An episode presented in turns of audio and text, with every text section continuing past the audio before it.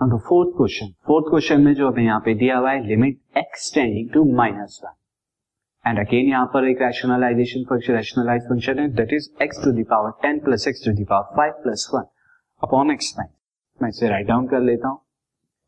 You have to find the limit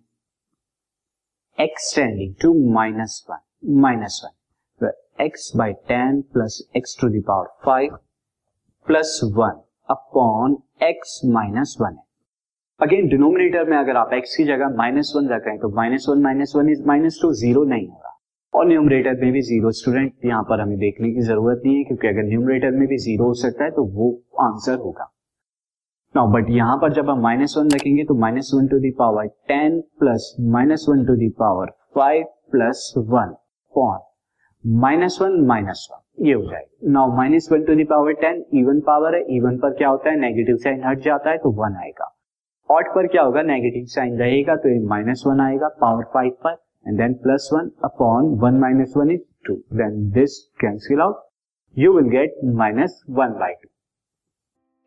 this podcast is brought you by Hub Hopper Shiksha Abhiyan अगर आपको ये podcast पसंद आया तो प्लीज़ लाइक शेयर और सब्सक्राइब करें। और वीडियो क्लासेस के लिए शिक्षा अभियान के यूट्यूब चैनल पर जाएँ।